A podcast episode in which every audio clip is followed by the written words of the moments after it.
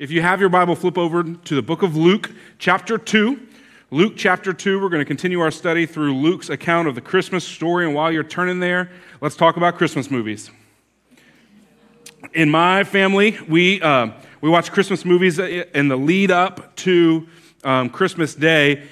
And in general, there's not like a rule to this, but in general, we um, start with the least good movies and then they get better as we get closer to Christmas, right? So the anticipation builds, you start watching higher and higher quality movies. So, like, I'm talking like after Thanksgiving, you're watching the Hallmark movie that just was released this year, right? That you've seen 100 different versions of before. So that's what we're watching early in the Advent season. But now we're getting into crunch time where we're watching the good stuff, okay? So last night at our house was the Santa Clause. Can I get an amen for Tim Allen and the Santa Clause? My kids hate it. I don't know why. Well, I know why. Um, uh, they don't get the jokes, number one. So the, I watched the movie. The whole point of the movie for me is to see Tim Allen make fun of the stepdad over and over and over again. And he delivers jokes about that guy's sweater just perfectly over and over and over. And I'm, so I'm cracking up, and, and Cade, my son, he's looking at me and goes, he's just going. I, was, I recognized, like, you don't get the joke. That's not funny to you. Watching two dads who hate each other make fun of each other. It's probably not appealing to a nine year old. I get it. And they, they like the action scenes, right, where, you know, Santa's flying around and, you know, they get into it eventually. Uh, another Christmas classic, though, Christmas favorite. Maybe this is one of yours. Anybody a Christmas Story fan? Raise your hand if you're, you like that movie, Christmas Story. It came out in 1983, if you'd like to feel old. Um, Christmas Story, uh, my parents actually did to me the, the, the trick that uh, they play on the kid in the Christmas story with the Red Ryder BB gun. So the whole movie is about him getting this BB gun. My parents did, the, did that same trick to me when I was about seven or eight years old. We got through kind of the Christmas morning. All I wanted was a BB gun. It didn't have to be Red Ryder. I just needed it to be a projectile. Like I didn't care. Um, but that's what I wanted that year. And he got through the opening of presents. I got through the socks. I got through the underwear. I got through the button up shirt that I didn't want, right? We got through all of that stuff. Maybe a toy here or there. And that was kind of it. There was nothing left under the tree. And I, you know, I'm a good kid. I don't want to disappoint my parents, so I'm trying to, you know, either fake smile. It's great. Love it. Thanks, Mom. And then my mom goes, Hey, what's that over there in the dining room? I'm like, what do you mean? She goes, Over there behind the china cabinet. What is, what is that? And sure enough, leaning up against the corner is a beautiful as a daisy BB gun. I still remember it. In fact, I think my dad still has it. A little deep uh, pump action BB and pellet gun combo. And just the surprise took the joy to another level, right? The surprise just amplified the gift even more. Not only did I get what I wanted, but I thought I wasn't going to get what I wanted, and then I did. And it just changed the whole dynamic of Christmas for me. And what we're going to look at this morning in, in the Christmas story is the surprise of Christmas the surprise of the Christmas morning. And really, if you work through Luke chapter 2, all of it, nothing in our text this morning makes sense. Nothing about the birth of Jesus is how it ought to be or how you expect it to be. And I'm convinced there's a reason for that, and so my hope is that we might see what that reason is today. So, Luke chapter 2, we're going to read 20 verses, so settle in. Uh, Luke chapter 2, we're going to read verses 1 through 20 together. Luke, under the inspiration of the Holy Spirit, writes this. He says, In those days, a decree went out from Caesar Augustus that all the world should be registered. This was the first registration when Quirinius, that's how you pronounce it, 100% sure, was the governor of Syria. And all went to be registered, each to his own town. And Joseph also went up from Galilee, from the town of Nazareth, to Judea, to the city of David, which is called Bethlehem because he was of the house and lineage of David, to be registered with Mary, his betrothed, who was with child. Verse 6 And while they were there, the time came for her to give birth. And she gave birth to her firstborn son. She wrapped him in swaddling clothes and laid him in a manger, because there was no place for them in the inn. Verse 8 In the same region, there were shepherds out in the field, keeping watch over their flock by night. And an angel of the Lord appeared to them. And the glory of the Lord shone around them and they were filled with great fear. And the angel said to them, Fear not, for behold, I bring you good news of great joy that will be for all the people. For unto you is born this day in the city of David a Savior, who is Christ the Lord. And this will be a sign for you. You will find a baby wrapped in swaddling clothes and lying in a manger. And suddenly there was with the angel a multitude of the heavenly host praising God and saying, Glory to God in the highest, and on earth peace among those with whom he is pleased. When the angels went away from them into heaven, the shepherds said to one another, Let us go over to Bethlehem and see this thing that has happened, which the Lord has made known to us. And they went with haste and found Mary and Joseph and the baby lying in a manger. And when they saw it, they made known the saying that had been told them concerning this child. And all who heard it wondered at what the shepherds told them. But Mary treasured all these things, pondering them in her heart. And the shepherds returned, glorifying and praising God for all they had heard and seen as it had been told them. Let's pray. Heavenly Father, thank you for Jesus. Thank you for Christmas. Thank you for the joy, for the wonder, for the magic and the mystery of Christmas. And as we look here this morning at the very first Christmas, would you show us Jesus and show us him clearly? Not the way we expect him to be, not the way we assume he is, but God, the way your word tells us he is. And would you encourage our hearts with those truths, we pray. In Jesus' name, amen. Everything about Jesus' arrival is surprising. That's going to be our first point this morning as we're looking at Jesus' surprising arrival. This, this, it doesn't make sense at all, right? And we've talked about some of this before, but Jesus is born to blue collar, working class parents. I mean, uh, Joseph is, is, a, is, a, is a tradesman. Uh, Mary is a teenage girl. You know, it doesn't get much lower in first century uh, Israel on the social uh, ladder than that. And they're just normal, everyday people. These are not royal people. These are not uh, these are not people from uh, a priestly lineage. These are not high class people. These are not wealthy people. They're just normal people, which is confusing why the king of the universe, the king of the nation of Israel, would come from these people. Not only that, they're from an unremarkable hometown. They're from Nazareth, it says. They had to go uh, from Nazareth in the Galilee region to uh, Bethlehem in the Judea region, which on a map is down, it says, uh, but in the text it says they had to go up to Bethlehem. The reason is because it's up on a hill, it's up on a mountain, and so there's, there's this movement from this um, kind of uh, country area, rural area to Bethlehem. They have to leave their unremarkable hometown, unremarkable city of residence. Later in the Gospels, when people heard that Jesus was from Nazareth, somebody replied, Can anything good come from Nazareth? Anybody from a town like that where they go, is anything good from, from that town, right? This is Jesus' story. Then they get to Bethlehem and they can't find a place to sleep. There's no room at the inn or no room to stay. There's no homes with empty beds. There's, the, the, the public lodging is all used up. There's no place to stay. I can imagine the arguments Mary and Joseph had on the walk over there. She's probably telling him, I told you to book it on Expedia before we left. He's going, I forgot, you know, a little bit busy building the crib for you. So, probably not. And so, the, where are they relegated to? They're relegated to this, I don't know, the same place that animals stay in homes. There's some debate. Scholars aren't totally sure like what this place looked like, whether it might have been a cave or a, stable, more like barn structure, like we think of in modern times, or even like in, first century Israel, some homes had like a separate room attached to their home for their animals. They were separate, but they kind of under one roof. Either way, they're staying in the animal part of the house, right? It's gross. I have a new puppy. Let me just tell you, animals are gross. Amen? Not only that, Bethlehem is, in and of itself is not a, a big city. It's not a bustling metropolis. It's kind of a, a, a, a pit stop on a trade route between Jerusalem and Egypt.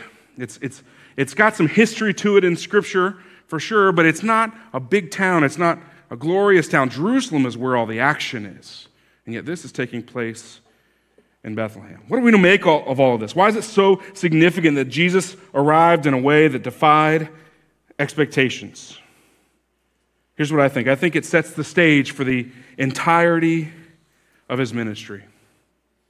It sets the stage for the entirety of Jesus' ministry. You see, Jesus didn't just defy expectations in his birth, but he defied expectations in his life too, didn't he?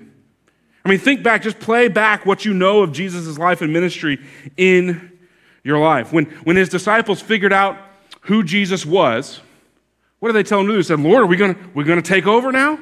You're going to establish your kingdom? Lord, when are we taking the throne? Let's go. What did Jesus say? Said, whoa, it's not my time. Let's slow down. Another time the disciples were with Jesus and kind of crowds were gathering around. A bunch of kids were rushing up to Jesus and trying to get some of Jesus' time and attention. And his disciples said, No, no, no, kids, you're not important enough for the Savior of the world. You've got to go over here, stay away. What does Jesus do? He defies expectations. He says, No, no, no, no. Let the little children come to me.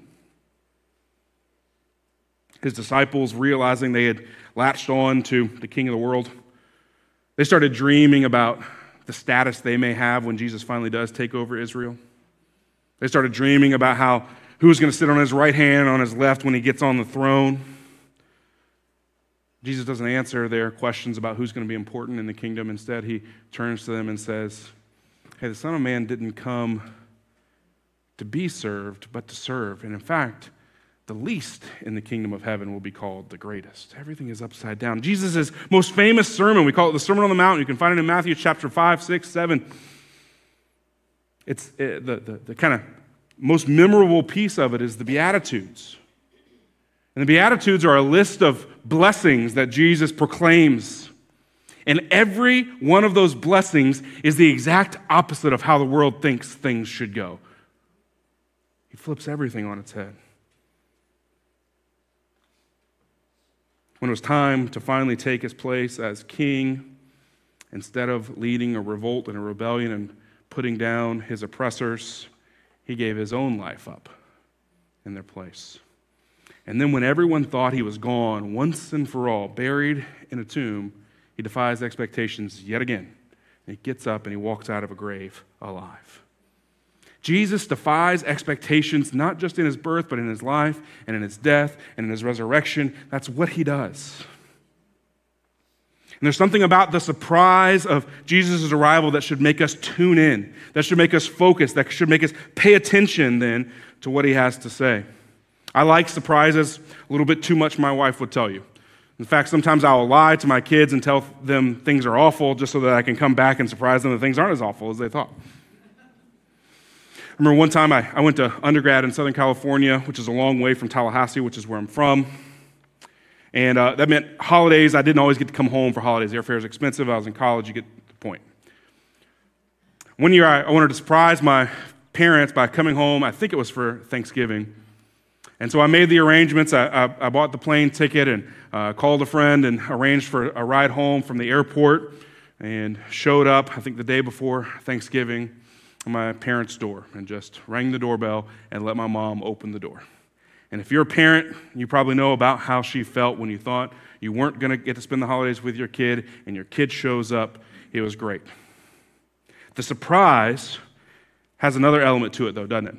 It turns all the attention on the person who does the surprising right? So i spent the next the rest of the evening explaining how i pulled off the trick and showing them how i how i how i made all the arrangements. And then the whole evening was spent talking about me and my life and how school was going. I loved it. It was great. But there's something about a surprise that makes you tune in to who surprises you and listen closely. And jesus' entire life from birth to death to resurrection it confounded expectations. And i would argue that the message that accompanied jesus does the same that's our second point this morning is Jesus came with a surprising message. Look at verse 11. Go back in, in Luke chapter 2. Look at verse 11 with me. Matt read this earlier and I loved it. This is what he says. He says, For unto you, this is again the angel speaking to shepherds, first of all. Uh, For unto you is born this day in the city of David a Savior who is Christ the Lord. From his birth, Jesus' mission and message has been one of salvation. From his birth, Jesus' mission and message has been salvation.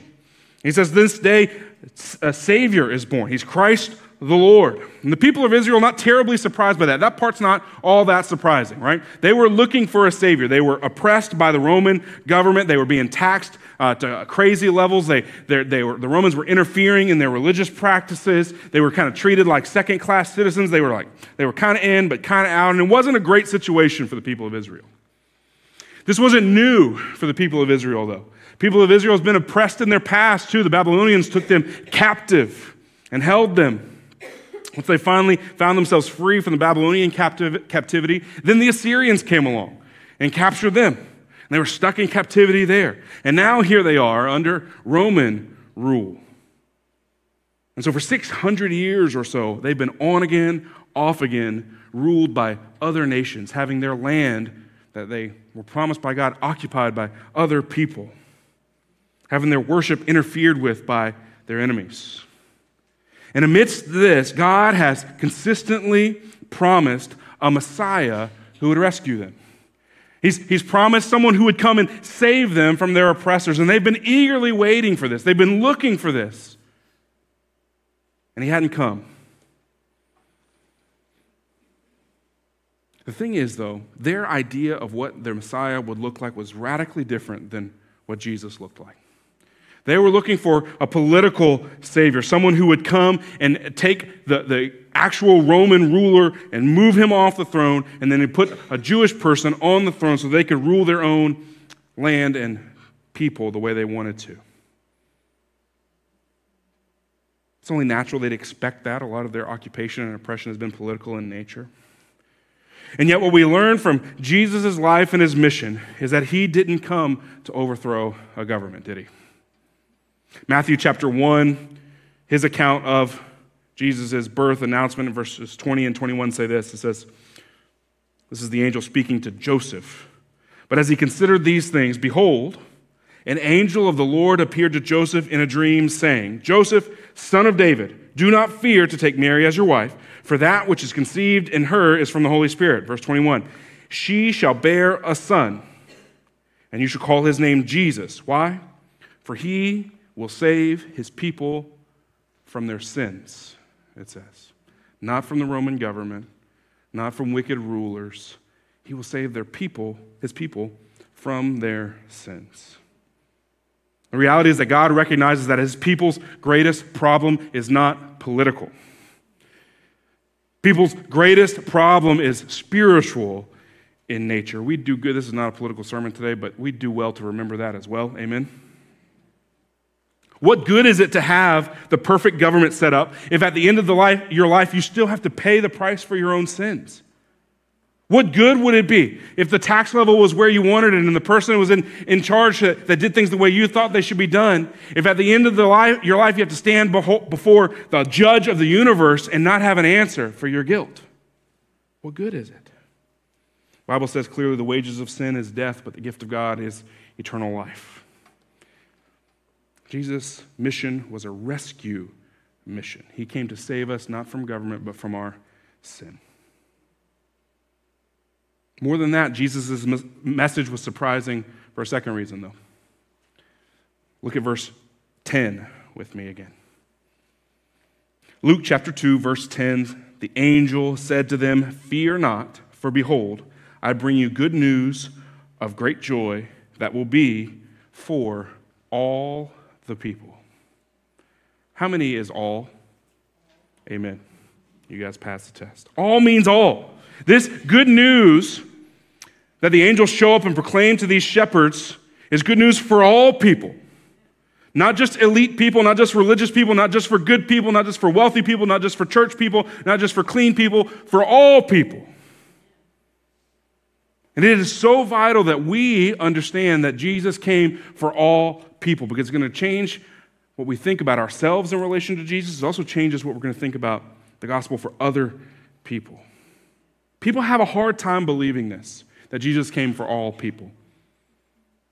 But look who hears about Jesus' birth first. Right here in our story, does, does the angel show up in the temple and appear to the priests? No. Does the angel show up in a, in a Roman palace and, and appear to the, the, the, the governor of the area? No. Who does the angel show up to? Shepherds in a field. Let me tell you a little bit about shepherds in a field. Shepherds in first century Israel were, uh, one commentary I read described them as scoundrels. It's not a word we use, but I think we should use it more. Described as scoundrels. These are considered dishonest people. They're considered kind of roughneck people, right?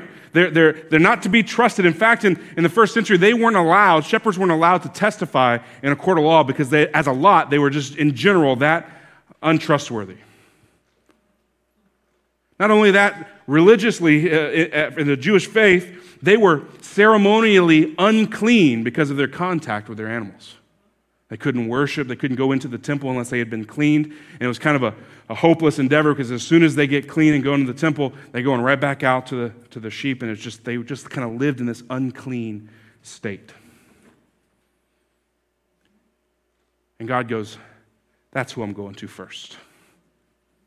These outcasts, these lowlifes, these scoundrels, these dirty, unclean people.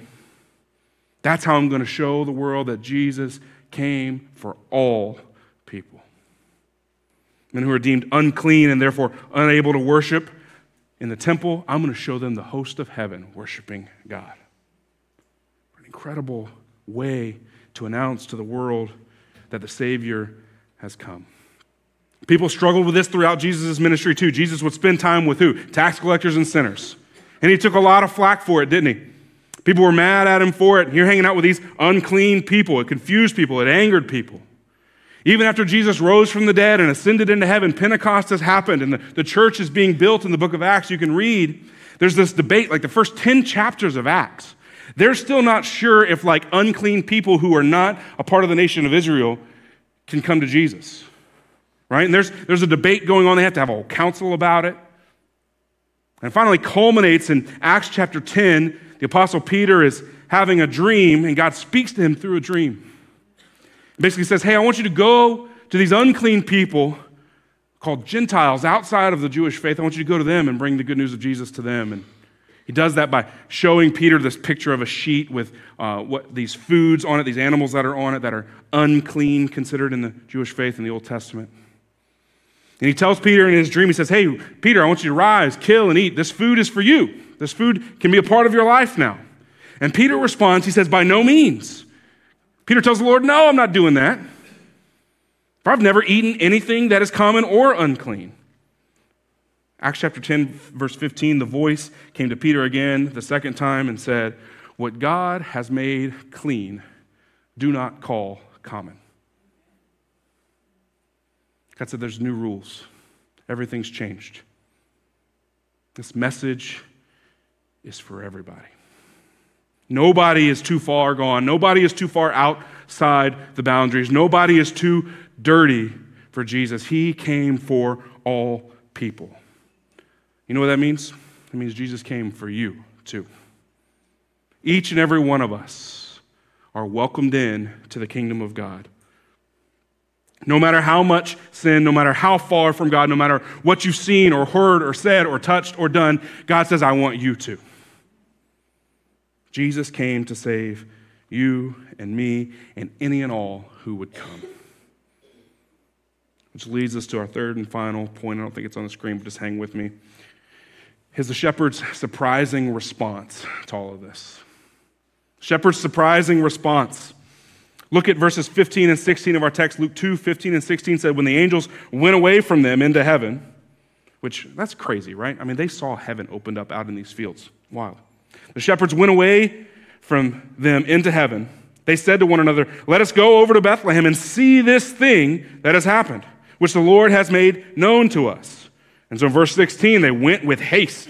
Bet they did. And they found Mary and Joseph and the baby lying in a manger. How did the shepherds respond to hearing that the Messiah had come? To hearing that he came with good news? To hearing that that good news was for all people? They got up and went to Jesus. And the response for me and for you and for every person who hears this good news of Jesus is to do the exact same thing. The call for us this morning, church, is to go to Jesus. They got up, they left what they were doing, they went to him. What happened to their sheep, you might ask? I have no idea. The text doesn't say it. Apparently, it doesn't matter at all. I'm leaving that. I'm going to see this guy. What about the fact that they're unclean and people of disrepute? Doesn't matter anymore. Angels showed up and told us that Jesus is here. I'm going to see him. Our response, our call is the exact same thing. Let's go to Jesus. The Bible says that we are to draw near to God. Hebrews says it three different times that we are to draw near to God. James chapter 4 says if we draw near to God, what does he do in response? It says he'll draw near to us in return. And so the response for me and you this Christmas season over this next week is to prepare our hearts for Christmas and for Jesus' birth is to draw near to the Lord. What do we mean when we say draw near to Jesus, though, right? I mean, can we be real for a minute, right? If you've been to church for any amount of time, you've heard people talk about having a relationship with Jesus, or, you've, or maybe you've heard a, a preacher say, hey, you need to draw near to God. What does that mean? Like, we're, we're, we're not shepherds in first century Bethlehem. Jesus is not here in physical form, so we can't, like, get up from where we are and go near to him. So, how do we draw near to God? I don't want to be overly complicated, but the answer to that question, how do I draw near to Jesus, is different depending on what category of person you're in, okay? So hang with me for a second. There are two categories of people according to God people inside the family of God and then there are people outside of the family of God. There is no third way. That is it. You're either in God's family, you are out of God's family. Those are your choices. People who are in the family of God can draw near to the Lord whenever they want. Those outside the family of God cannot draw near to God no matter what they do. We kind of instinctively know this is true, right? In my, in my home, I have three kids, ages nine, six, and three and they have free reign of our house. And if you have young kids, I don't care what kind of rules you think you have, they have free reign of your house too. My kids, on the weekends when my wife and I will try to sleep in, emphasize the word try, my kids will get, in, get up, come in, even to our bedroom, jump into the middle of the bed, start asking us questions about chocolate chip pancakes and what we're doing today. And I mean, it's just like Total free access to draw near to us, right? Here lately, we got a dog a few months ago. So here lately, they actually they go to the dog's crate first, get the dog, then they bring the dog to us in the bed. It's great. We love it. Our kids have free access. They can draw near to us whenever they want because they're a part of our family. Let me tell you what someone who is not a part of my family tries to walk into our home certainly into our bedroom, uninvited and unannounced, you think my reaction will be the same? No, they will be expelled from our home quickly and with violence if necessary. So, the first step in answering the question, how do we draw near to God, is to determine which group am I in.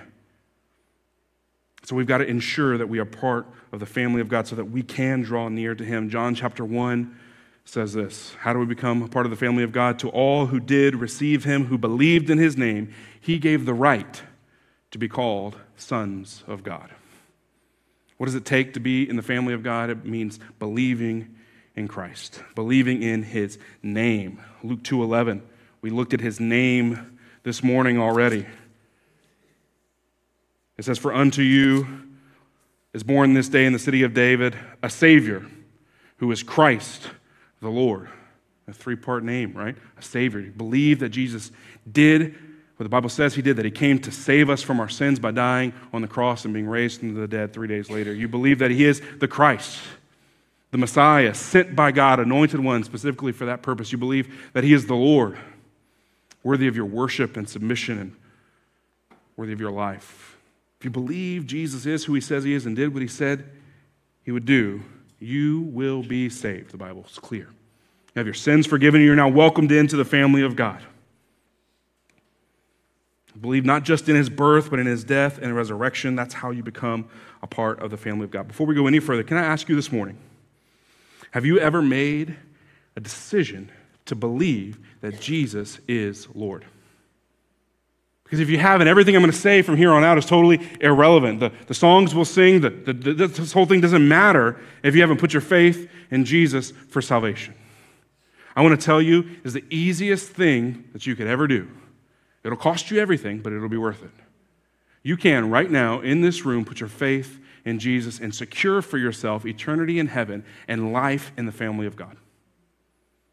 I'm just encourage you to take a moment, even in your own mind and your heart right now, to pray Dear Lord, I believe that you came, that you died, and that you rose again for me. I want to turn from my old way of living, and I want to follow you instead. The Bible says if you pray that and you believe it, you will be saved. Isn't that incredible? Even you, even me, it's available to all of us. You're now a part of the family of God, which means you have access to God. So, what does it mean to draw near to God once you're a part of His family? How do we do that? Christian in the room, for those of you who have put your faith in Christ, how do you draw near to God? How do we go to Him? Honestly, it means much the same as it does in a normal family. At first, it means communicating with God. God has spoken to you through His Word. You can know Him. You can know what He's like, what He values, what He thinks of you, how He feels, what's important. You can know the future. You can know all sorts of things through this book. It's incredible. God has spoken to us through His Word. I remind my kids regularly that I love them. My, my middle daughter, uh, she is at the age where she gets annoyed when I tell her that I love her. I'll, I'll bring her over and I'll say, Charlotte, now listen. Don't forget that I love you. And she, she looks at me and goes, Oh, Dad, rolls her eyes, walks off. I never forget, she says, and she walks off and goes on about her business. I tell you, as her dad, I'm thankful that she's annoyed at how much I tell her I love her rather than wondering if I love her, right? Some of us aren't sure whether or not our Heavenly Father loves us, and yet He is telling us every single day that I have loved you with an everlasting love. And yet we're not listening. Communicate with God. He's speaking to you, has something He wants to say to you. But He also wants to hear from you as well. He wants to know your heart, your joys, your pains, your fears, your insecurities, your joys. He wants to know all of it. He wants to hear from you. And He's present and He's listening, and you can speak to Him through what Christians call prayer. It doesn't require fancy words, it doesn't require formulas, it doesn't require beads, it doesn't require uh, going to church or being in a special place. It just requires you opening your heart to God and speaking to Him. Just talk to God, He will listen. You know what else I think it means? The Bible says, draw near to God. I think it also means that we ought to find our rest in Him. We ought to find our rest in the Lord. There's a deep sense of comfort and safety that comes from being around people that you love and that love you, right? It's one of the things many of us love about the holidays. And part of drawing near to Jesus is realizing that if he really did pay the price for my sins, and if he really does love me unconditionally forever, and if I really am in his kingdom and I can never be snatched from it, I can relax a little bit. Amen? Some of y'all, in Jesus' name, need to relax especially heading into Christmas. It means I can stop trying to be all things to all people. I can stop trying to earn Jesus' love with all my religious activity. I can stop trying to erase my past with my good deeds. I can stop trying to convince people to love me. Because of what Jesus has done for me, I am safe and I'm secure, and so I can just be. I'm going to tell you, some of, for some of us, the most spiritual thing you can do today is not read your Bible, not fast, not pray, not sing. But go home after church today, turn the lights off in your bedroom, say, Jesus, thank you for loving me, for saving me. I want to find my rest in you, and go to sleep. Take a nap in Jesus' name.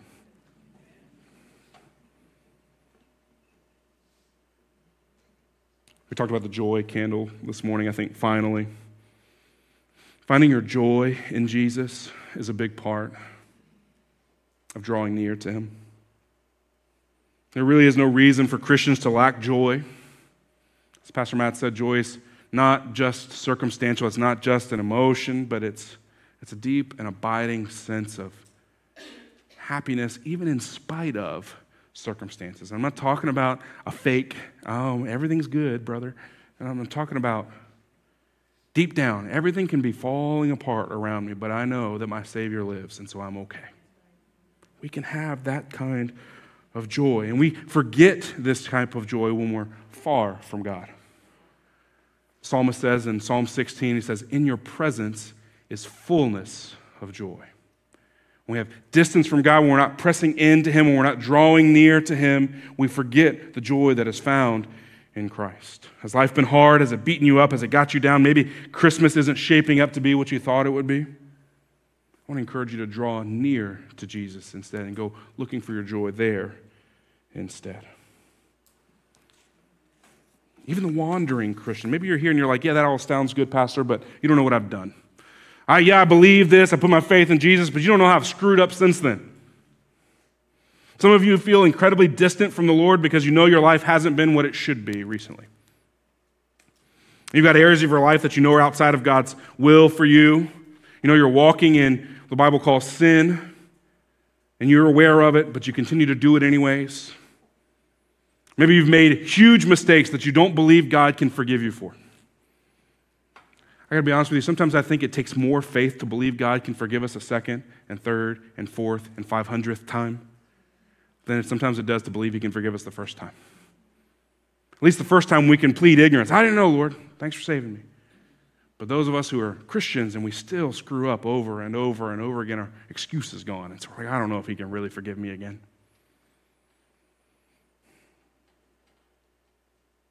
The reality is, your God is a good father who stands with open arms, inviting you home over and over and over again. The Bible says he never runs out of mercy. In fact, it's new every morning. Is it a new day? Then God's got new mercy for you. All you've got to do is claim it for yourself to step into it. Confess your sins, the Bible says, and He will forgive you of your sin and He will cleanse you from all unrighteousness, and then you can run right back to the Father's arm. He wants you, He loves you. You can draw near to God. Church, Jesus surprises us with the humble way he arrives. He surprises us with how his birth is announced. He surprises us with his life, his death, his resurrection. And he continues to surprise us with his never ending love for his people. And so, church, let's press into that love this season. Amen? Let's pray. Heavenly Father, we love you. I thank you that you, I thank you that we love you because you first loved us, that you took the first step towards us by putting on flesh, being born in a manger in an unimportant town 2,000 years ago in Israel. I thank you that's a real event that really happened in time and space, and that it changed eternity for us. Lord, I pray that you would help us to be like the shepherds who respond to the good news of your arrival with action. Help us to respond by drawing near to you. For those in the room who are not believers who haven't confessed you as Lord, who haven't put their faith in you for salvation, would you make the, today the day of salvation for them? For those of us who do know you, would you help us to press into the relationship that we have with you through Jesus? Even those who have wandered a bit, Lord, would you help us to return, knowing that you are filled with mercy that never, ever runs out? And so, Lord, we worship you now in response to your goodness and grace towards us. And Lord, we go from this place eager to be ambassadors for you. In Jesus' name, amen.